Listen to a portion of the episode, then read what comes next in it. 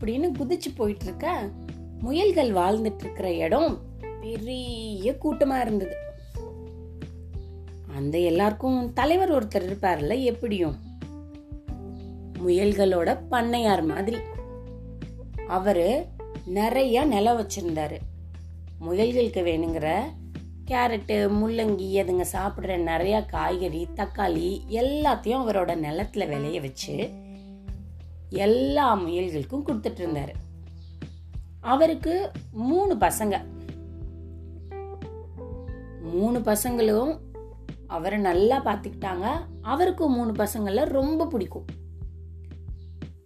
ரொம்ப பெரிய பசங்கள்ல குட்டி குட்டி குட்டி குட்டி பசங்க. இவர் தினம் காலையில் எந்திரிச்சு வயலில் வேலை பார்க்கறதுக்கு போயிடுவார். டிங் டிங் டிங் டிங் டிங் அப்படின்னு பண்ணையார் முயல் வேலை பார்க்க போயிடும். வயல்ல எல்லா வேலையும் பார்த்துட்டு வேலையெல்லாம் முடிஞ்சதுக்கு அப்புறமா திருப்பி வீட்டுக்கு வரும். இப்படி ஒரு நாள் போய்கிட்டு இருக்கும்போது மொத பையன் வந்து அப்பா அப்பா எனக்கு நீங்க வயல்ல இருந்து வரும்போதே கேரட் கொண்டு வரீங்களா? அப்படின்னு கேட்டுச்சு. பெரிய முயலுக்கு கண்டிப்பா உனக்கு இல்லாம கண்டிப்பா நான் கொண்டு வரேன் அப்படின்னு சொல்லிட்டு போயிட்டு வரும்போது சொன்ன மாதிரியே நிறைய கேரட்டுகளை கொண்டு வந்து கொடுத்துச்சு. பெரிய பையனுக்கு ரொம்ப சந்தோஷம். கேரட்டை எல்லாரோடையும் பகிர்ந்து சாப்பிட ஆரம்பிச்சிட்டான். கொஞ்ச நாள் போனதுக்கு அப்புறமா ரெண்டாவது பையன் வந்தான். அவர் காலையில இதே மாதிரி வேலைக்கு கிளம்பிக்கிட்டு இருக்கும்போது.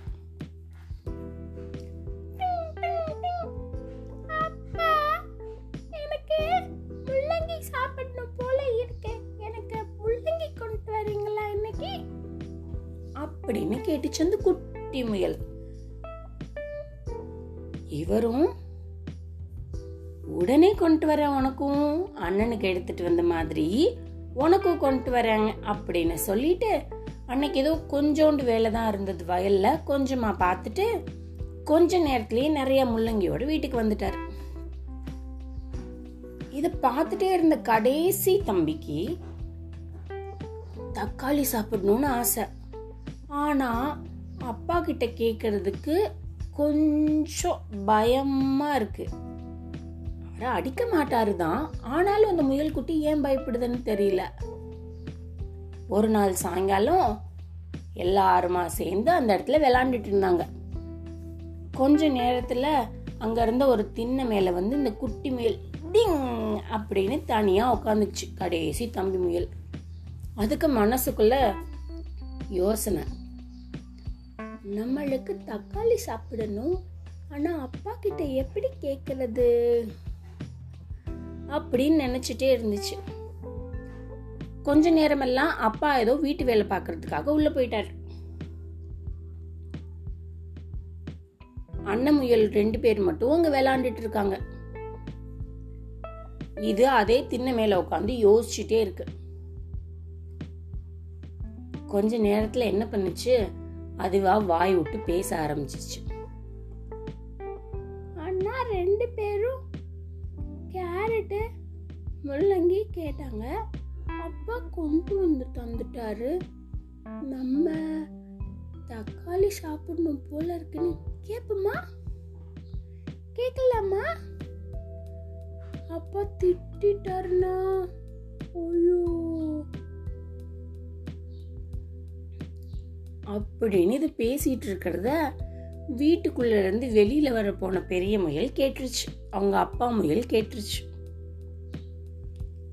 இந்த முயல்கிட்ட ஒன்றுமே சொல்லாமல் வந்து அதை தூக்கிட்டு விளாடுறதுக்கு போயிட்டாங்க. நாலு பேரும் நல்லா விளாண்டு களைச்சி முடிச்சு இருக்கிற காய்கறி எல்லாம் சாப்பிட்டுட்டு ராத்திரி தூங்கியாச்சு. அடுத்த நாள் காலையில் வயலுக்கு போயிட்டு வரும்போது அவங்க அப்பா நிறையா தக்காளி எடுத்துகிட்டு வந்தார்.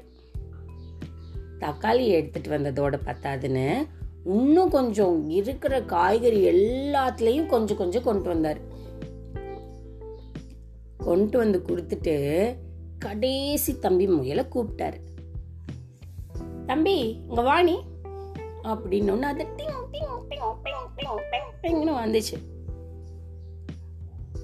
இதில் நான் என்ன கொண்டு வந்திருக்கேன்னு பாரு அப்படின்னு உங்கள் அப்பா சொன்ன உடனே அந்த முயல் வேக வேகமாக அந்த மூட்டையை பிரித்து உள்ளுக்குள்ள பார்த்தா தக்காளி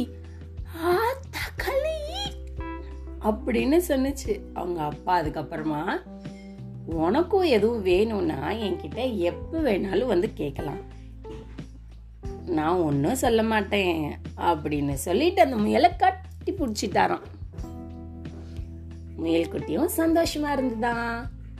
கதை இன்னைக்கு நல்லா இருந்ததா? இதே மாதிரி கதையும் நானும்ல வர கதையெல்லாம் கேட்டுட்டு சந்தோஷமா இருங்க. மீண்டும் உங்களை வந்து அடுத்த கதையில் சந்திக்கிறேன். பாய் பாய்